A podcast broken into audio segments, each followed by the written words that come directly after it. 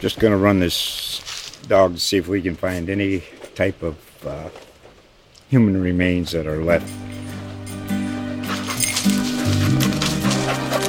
Listen to Where Secrets Go to Die The Disappearance of Derek Hennigan. From the Detroit Free Press, a new podcast set in the woods of Michigan's Upper Peninsula.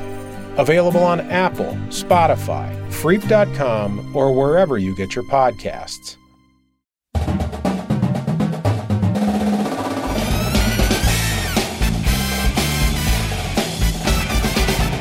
Right, welcome back, everybody, to another episode of the Green Room Podcast. Uh, I'm Tony Paul of the Detroit News. Thanks for joining us.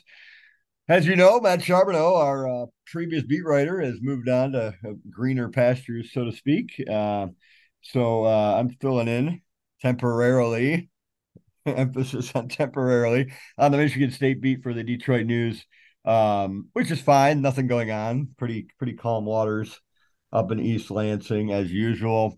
Um, I have a special guest. Please be joined by the dean of Michigan State sports. In my opinion, anyway, there's a lot of them, but I think he's definitely right up there. Lynn Henning, uh, my colleague here at the news. Lynn, I appreciate you joining me to talk about yet another mess in East Lansing. Boy, that's uh, kind of a redundancy, isn't it, Tone? At least on the football side. I mean, this has just been uh, ghastly and it, it does compare in in that respect with with past episodes that you, were usually brought on by either too many losing seasons or by probation or by something political or by a, a dramatic departure. I mean all of those things were soap opera texts but we didn't see anything that really got uh, sordid and squalid the way this did and uh, Mel Tucker a few weeks ago was not exactly the guy we thought was going to be out the door, but uh, you know, uh, of his own volition, I guess uh, you'd have to say that was uh, a self-inflicted wound. And uh, now they're back up looking for a new coach, and I think that's where the drama will be for the next ten weeks. Yeah, the drama and the headaches and everything. Um, well, right you know, there, there's a there's a lot of obviously um, collateral damage from you know the blast radius here, and we're seeing that every Saturday. It's going to be tough for them, I think, to win even two more games. Yeah, you look at their schedule, and it's um, yeah, it, it, it, and that was going to be a, a, rough road to hoe. Even had had Mel stayed, mm-hmm. um, I thought they could maybe squeeze out at best a, a six win season that was always going to be, I thought, very, very difficult. And uh, we're seeing why. They still don't really match up well against strength. And uh, not until uh, they get this program back and hopefully can retain the recruiting classes.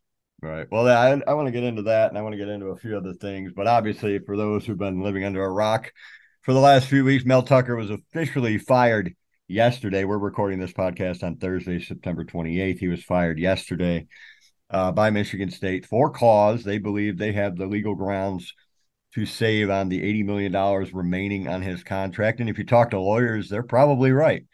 Um, but we'll see how this all plays out. Obviously, Mel Tucker was suspended in, on September 10th after the story came out uh, from USA Today about allegations of sexual misconduct made by Brenda Tracy, who is a very noted uh, sexual assault victims advocate who has gone through.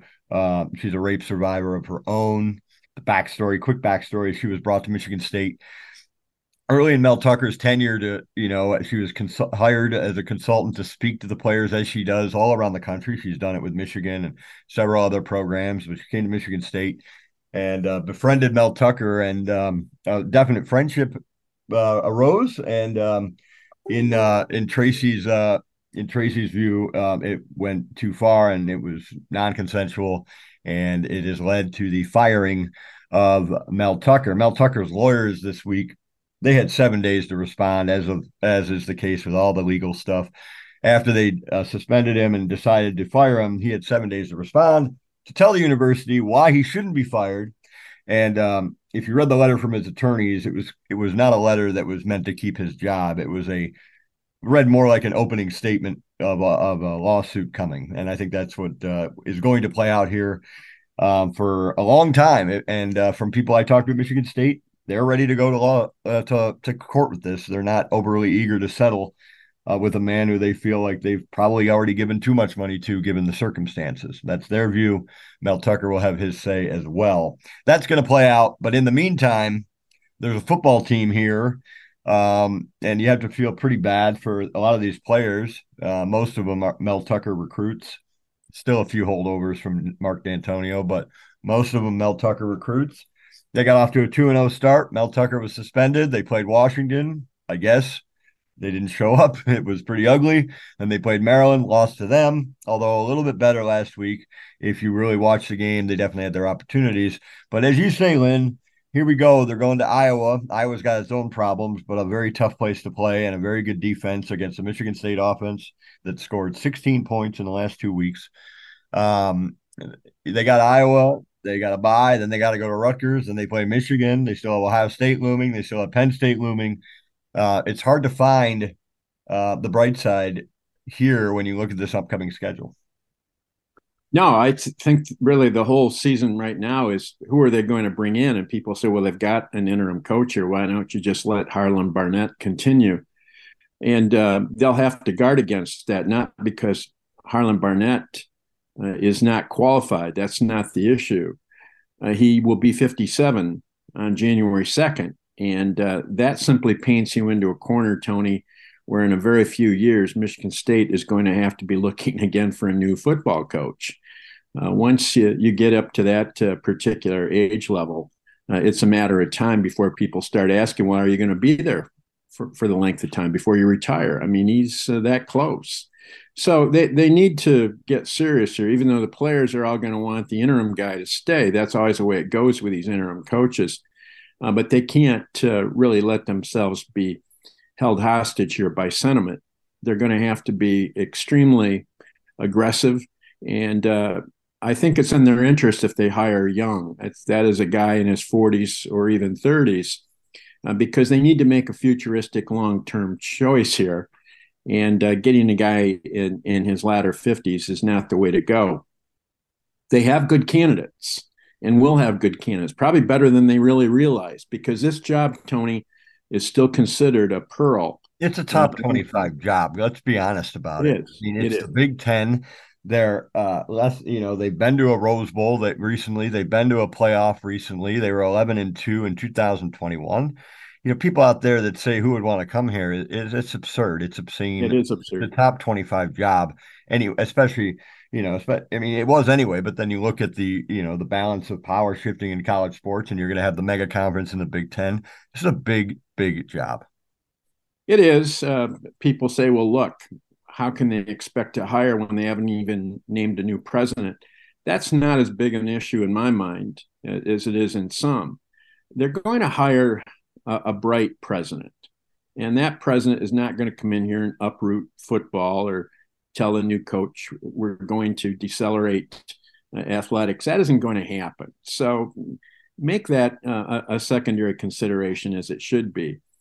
Uh, what is got to happen here, um, and it really has to happen, is bright people up there, and there are some in decision making uh, capacities, ha- have to hire. Your, your words, not mine.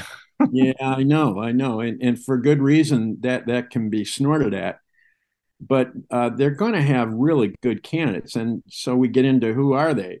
Um, I know they're looking probably at uh, already the one guy that's very high in the list is is Mike Elko at Duke. That makes sense. They're going to definitely be looking, I think, at Jason Candle at Toledo and should. And he's an example of a guy that that could really be good. Uh, the Marshall coach uh, is it Charles Parker? Uh, he, he's he's really really strong. Um, they've got Matt House, who played there. He's been all over the place in college and pros. Um, he he's a guy that they they need to consider. All of these people, Tony, would be excellent, and um, they're going to have a pick of the litter situation here. As stunning as that may sound on September 28th, they're really going to have a, a terrific cast.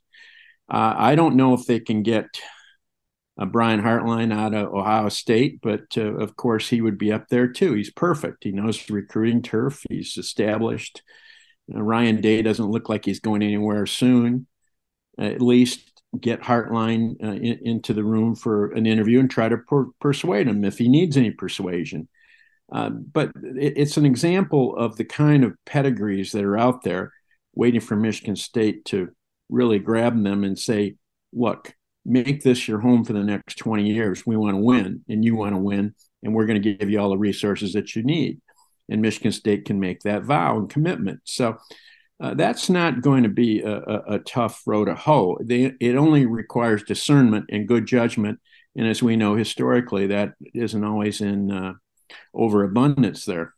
yeah, that's putting it putting it mildly. All right, we talk about the um the the sentimental favorite, of course, among the players would be Harlan Barnett. Uh, is in his in his late fifties. Um, you wrote a column um, a couple weeks ago, I think, or maybe a week ago. I can't remember. The days are all together at this. Yeah, moment. for all of us, yeah. Um, but you wrote a column, and you kind of made some parallels, and I think they're pretty fair um, to the um, Nick Saban leaving um, for LSU '99, yeah. and uh, they could have gone out and got candidates. They were looking at candidates, and then the players kind of took it upon themselves to march down to Cowles house and actually confront Peter McPherson, the president, and say, We want Bobby Williams, who, of course, longtime assistant coach, very popular among the players. And that had some sway there. And Bobby Williams, of course, ends up getting promoted and was an absolute disaster. And now I'm not saying that Harlan Barnett would be a disaster by any stretch of imagination. I think that that's totally unfair. Um, but that's what happens sometimes when your heartstrings kind of, you know, you you lead with your heart instead of your head. I think, and um, and that happened in '99. Uh, he was gone a short time later after the debacle at Michigan. Um, and there there's some similarities here, yes, and and some and maybe a cautionary tale um, to go with a Harlan Barnett or a Courtney Hawkins. Well, and and again, interview fully and interview openly, uh, but um, interview intelligently here. Uh, I saw this same thing with sentiment winning out when they hired Muddy Waters as well as Bobby Williams. It just doesn't work to to to let sentiment rule. You've got to make this thing with the future in mind.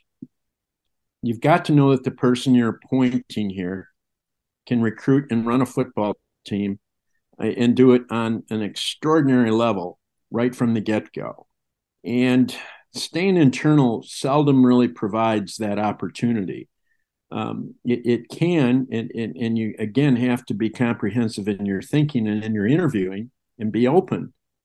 But that also mandates that uh, you look at other people too, and not again let uh, the comfort or the ease or the convenience of hiring internally uh, rule at the end. And I've seen that happen repeatedly at, at Michigan State. Look, when John L. Smith went out the door, another mistake made for all the wrong reasons. Not the fact that he went out the door. that wasn't the mistake. Yeah. and it was, he was a, a, a wrong hire right from the get go. Mm-hmm. And that was a, a terrible mistake by Ron Mason, uh, who was brilliant otherwise, but just didn't do a good job of, of really weighing proper evidence in, in, making John L. Smith the coach after Bobby left. Well, they're they're setting themselves up uh, for doing the same here if they don't again uh, get um, e- extremely sharp with with their thought. But remember, at that point, they brought in Mark Dantonio. They did do the proper amount of homework. They did put. And Ron Mason made up for that mistake for sure. Well, he in Ron really wasn't the guy. Mark Hollis at that point was running that review, and Mark and everyone uh, they they talked to the proper people nationally, put it that way, and they knew they were going to get a very good football coach, and they were. Had it not been Mark Dantonio, they had other people, but um, Dantonio was the guy who made the most sense. And Michigan State is going to have a number of very good contestants for this job. So I don't know who's going to be making the decision. That's always a pitfall here, potentially. Uh, they've got to keep the board of trustees at arm's length, which is not easy up there. They don't need to keep him at arm's length. They need to keep them out of the. I mean, so far removed from this thing. Well, seal that, them, seal them off, and I mean, and put them, sequester them. Honestly, I mean, send them, just send them off yeah, on, a, on a, three week, three month vacation to get them anywhere out. Now, the one good thing about this sport, the, and you mentioned who's going to be making it. All signs point to Alan Haller is going to be solely in charge of this thing. Um, Teresa Woodruff, who's the interim president, has kind of stayed out of this. You, you know, she didn't take any questions at the press conference. Um, when they announced that Mel Tucker was suspended. She wasn't quoted in the press release yesterday when they announced he was fired. She's staying out. She has deferred completely to Alan Haller. Uh, Haller, by the way, just like um, Hollis was the point person, even though Mason was the AD when they hired Dantonio, uh, Haller was the point person for Mel Tucker, even though Bill Beekman was the interim athletic director. Um, and Haller, uh, he he picked Mel Tucker. Um, now that's I don't think necessarily you can completely hold that against him. Um, look, I mean, he only had one year college coaching experience, so there's a lot to nitpick there. Certainly, Haller couldn't have seen this coming necessarily. Uh, I think it's unfair to suggest that, but that's on his resume. He did pick Mel Tucker, and this has imploded in a uh, very ugly fashion. But he's going to be the guy that hires. Uh, but they need to keep the board out of it. And I think one good thing about that is Joel Ferguson no longer is on the board, nor is he pulling yeah. any strings from behind the scenes. The Joel Ferguson era, Michigan State uh, former trustee, longtime trustee, immense power with athletics. The Joel Ferguson era is over. And I think that that's a good thing when it comes to this search. Um, I think the board will be removed. I think they have to be removed. Uh, I think it's Haller and I think, and I've been talking to a lot of people at Michigan State, and they want Haller with a significant voice from who else? Tom Izzo. Uh, yeah. That's you know they want him involved. Um, and you know, say what you want about Izzo. Um, you know, he, he's not going to be the coach like he once upon a time thought he might be. Uh, you know, he loves football. Uh, but more than that, I think Izzo knows good coaching. No matter yeah. whether you're coaching football at the highest level or coaching pickleball on a Saturday afternoon. I feel like Mark or Tom Izzo knows coaching. And so I think he needs to be involved immensely. And I think it really should be him and Haller going and finding this next guy. Agreed. And they won't lose uh, if they, uh, as you say, uh, allow a pilot and good co pilot like Tom Izzo uh, to make this decision. And um, Tom has to be on um, more than just a a, a, a, a ride here, a joyride. He, he's got to be, uh, in, in, as you say, Tony, involved uh, integrally in the process. He can identify exactly what's needed in terms of leadership, in terms of recruiting acumen, the whole thing. Alan Haller can character. too, but, but two heads too. character. Two heads are going to be better than one here, and have to be really part of the process. Uh, Michigan State can't allow this thing to be bungled. And um, again, if they simply will allow uh, the right amount of people here to be interviewed fully and with an open mind, and I emphasize those words open mind, uh, they're going to come away with a really great choice. Trust the institution. The resources here are immense. Yeah, they have the facilities, they have the, the money. They're lacking in NIL, but they can get there. Well, and, and you can put this thing back on track more quickly than people realize.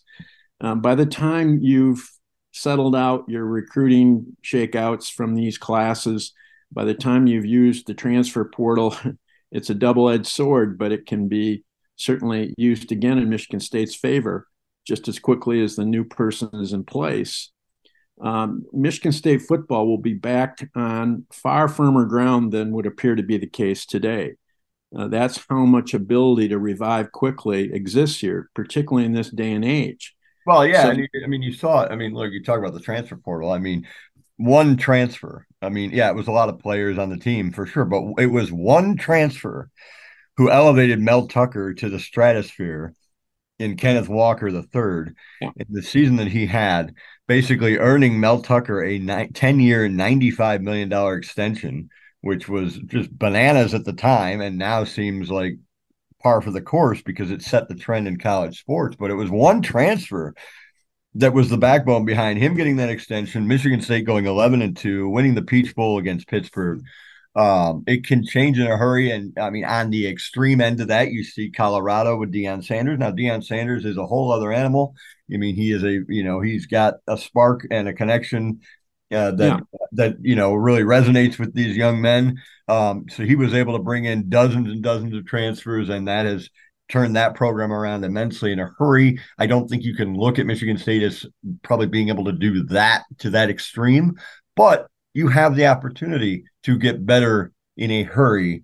Um, so I don't think you know. Look, when when John L. Smith left, I mean, we, we were looking at uh, what we thought was going to be a long, long road to recovery for Michigan State. Mark Dantonio, to his credit, he had his stumbles at first, but it was, I mean, relatively quick process then. And now with the transfer portal at your disposal, uh, I think it can be even quicker. So I agree with you. I think that they can get this thing, uh, get this thing righted with the right candidate. And I think you need to balance a little bit of that candidate with a good coach, a good leader. You need to balance that with, you know, being able to connect with these kids, whether it's on social media or or whatnot. Like Mel Tucker was really good at the social media. Everyone loved those pictures of him smoking the cigar with Paul Bunyan, you know, buckled up on the trip back from Ann Arbor. You know, like they love all that stuff. You know, he, you know, but I, I, I think there needs to be a balancing act in there. You need, you know, connecting with kids has never been more important than it is right now because they these kids have more freedom than they've ever had to leave. Now, by the way, it's going to be very interesting to see this Saturday at Kinnick Stadium in Iowa City to see the roster, to see what it looks like, because they're at the point of the season now where any kid who wants to redshirt can. Uh, yeah. four games into the season. That's the cutoff mark. It'd be interesting to see how many of them choose that option. And also, of course, with Mel Tucker's firing yesterday, the transfer portal opened immediately for Michigan State players. All Michigan State players for a 30 day window. I haven't seen any activity yet. Um, we've been told there won't be a ton of activity on the redshirt front, but we'll see when the roster comes out. Notable Michigan State has lost two recruits in the last week, including a four star. Uh, so mm-hmm. there's some movement on that front.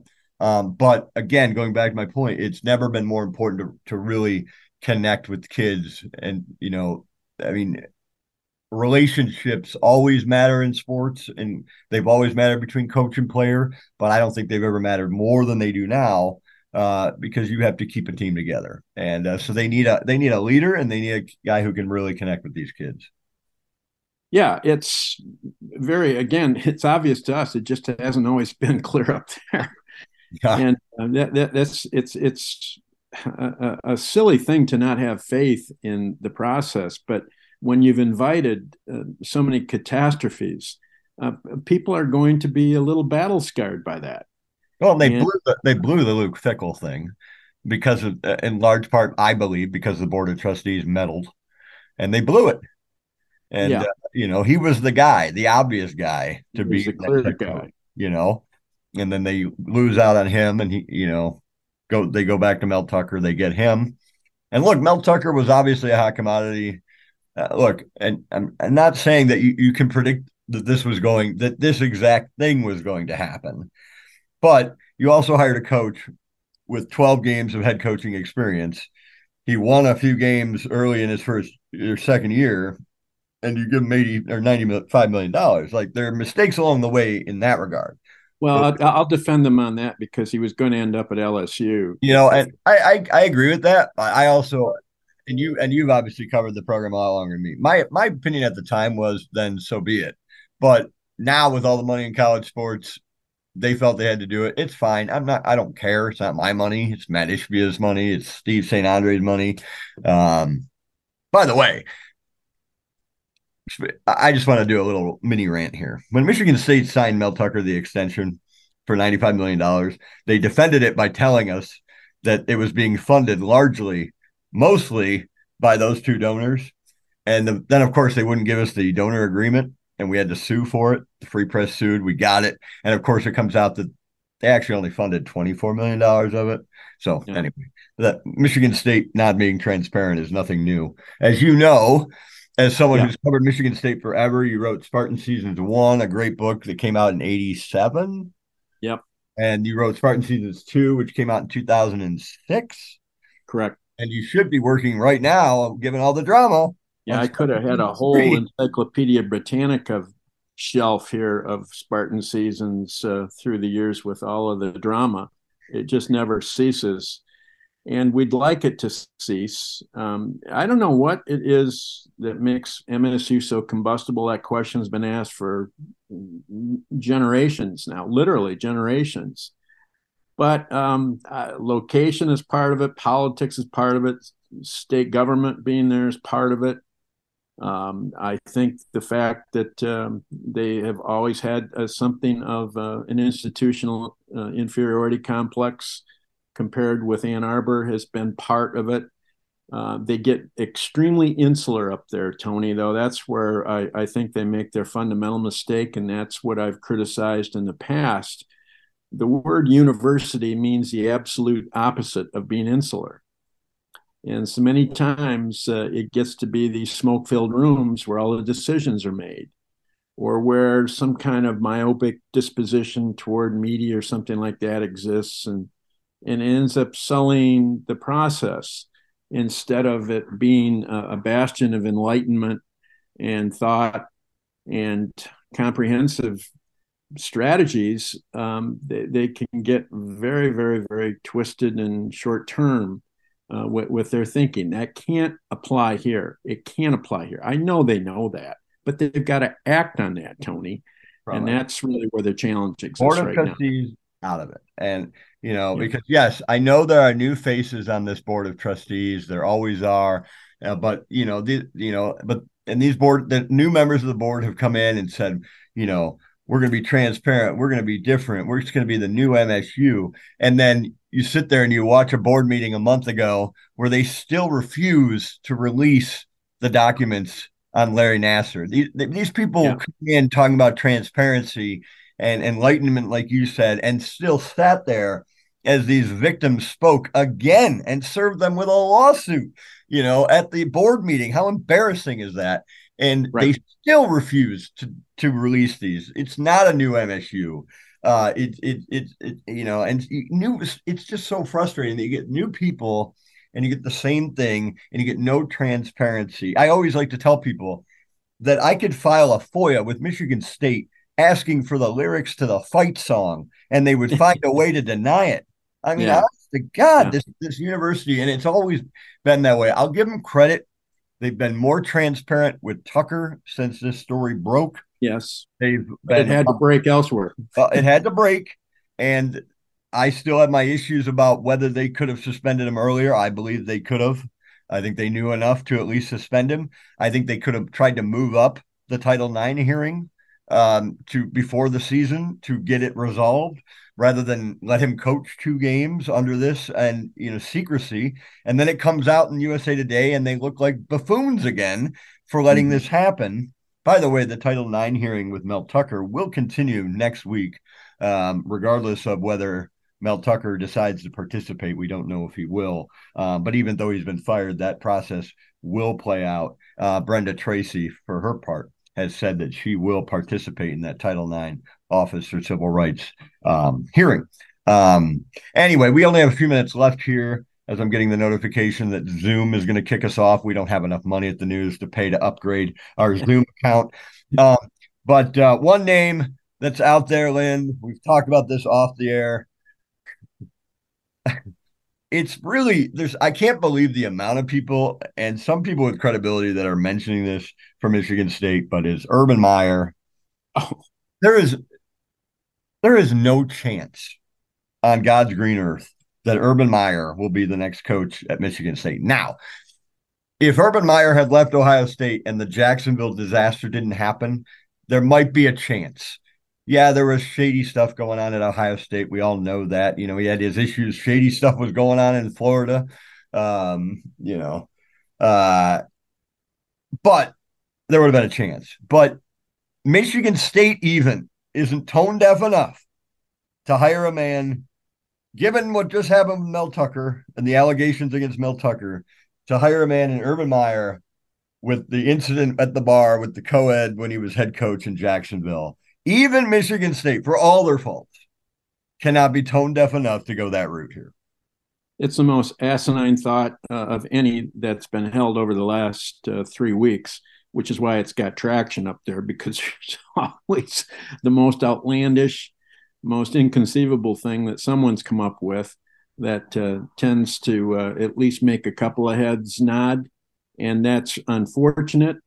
Uh, but again, that's part of the problem. Uh, these pathogens get into uh, these processes, and no, no serious rational person up there is going to consider Urban Meyer uh, the irrational fan with um, a, a, a, reflexive response to names is probably going to toss it out there.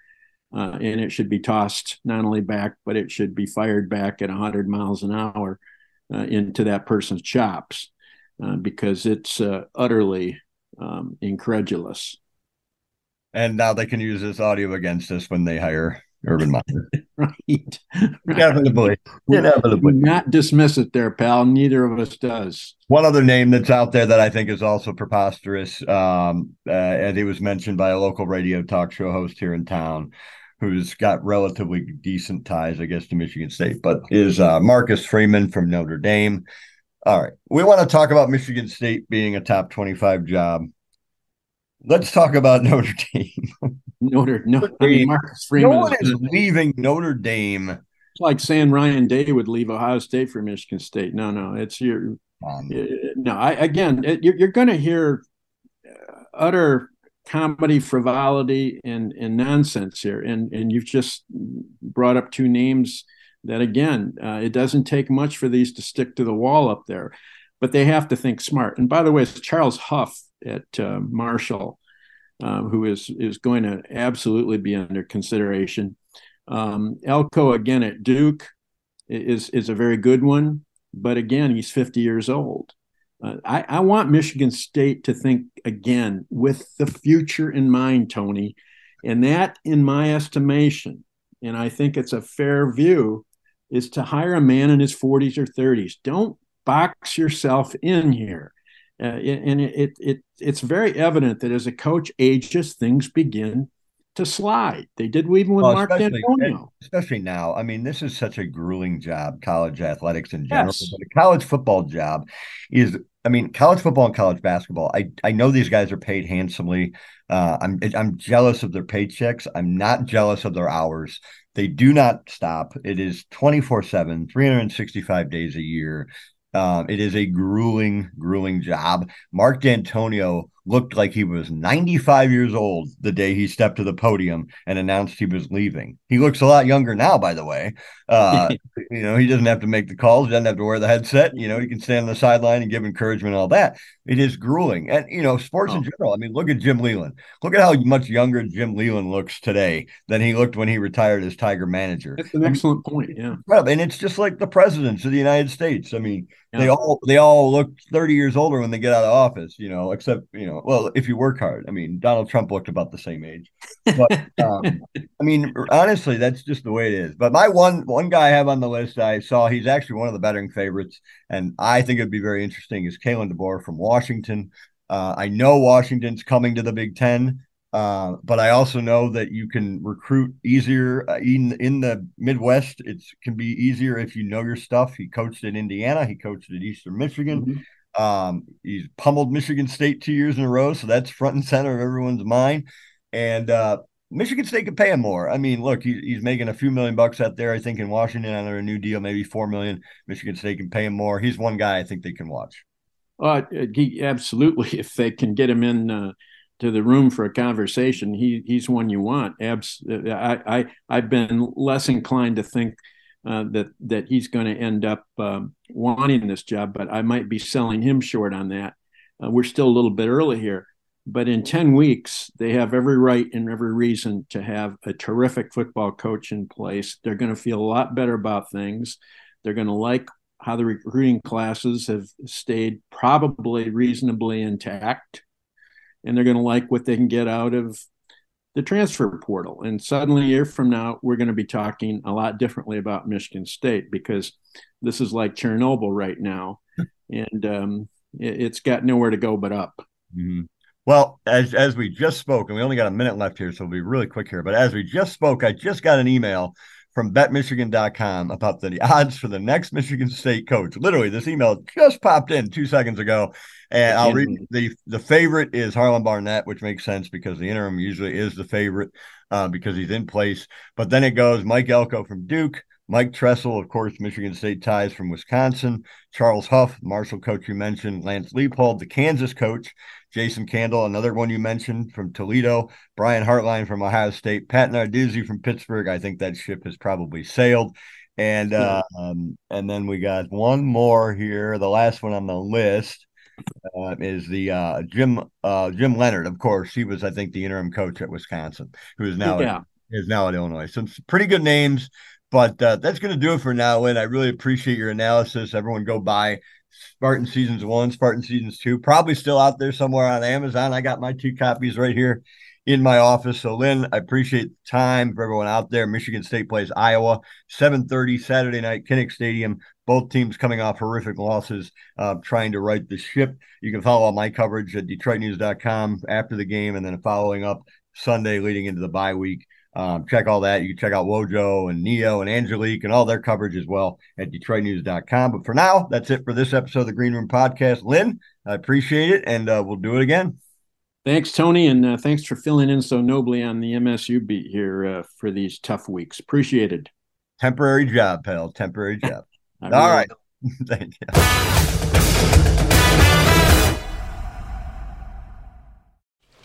Just going to run this dog to see if we can find any type of uh, human remains that are left. Listen to Where Secrets Go to Die The Disappearance of Derek Hennigan. From the Detroit Free Press, a new podcast set in the woods of Michigan's Upper Peninsula. Available on Apple, Spotify, Freep.com, or wherever you get your podcasts.